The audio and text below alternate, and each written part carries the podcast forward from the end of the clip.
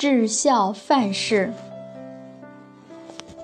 明朝建文年间，燕王造反，有一个叫楚福的人，不肯跟他一起造反。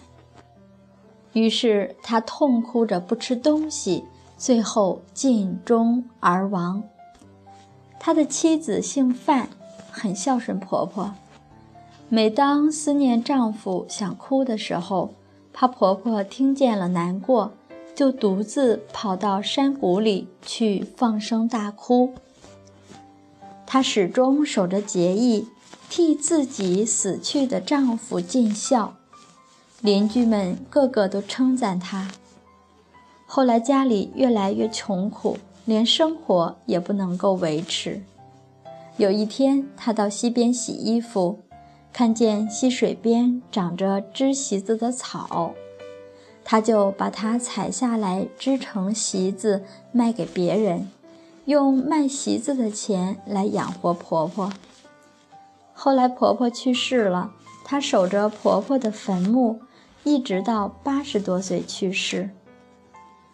人们惊奇地发现，自从她去世以后，溪边织席子的草居然再也不生长了。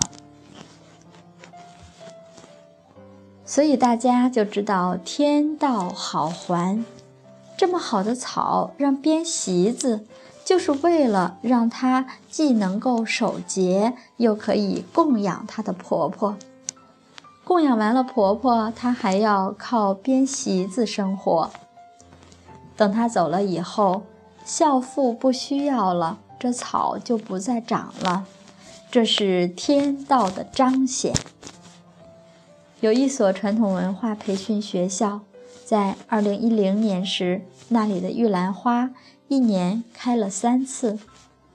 不能不叹服自然界对我们人类德行的这种回应，它真有感应。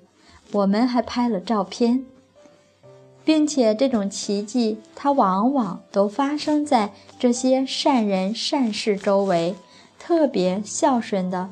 或者对国家、对民族特别有贡献的人身上。假如我们信，坚定不移地做好人、做好事，相信结局一定会是天福地泽。大家可以试试看呀。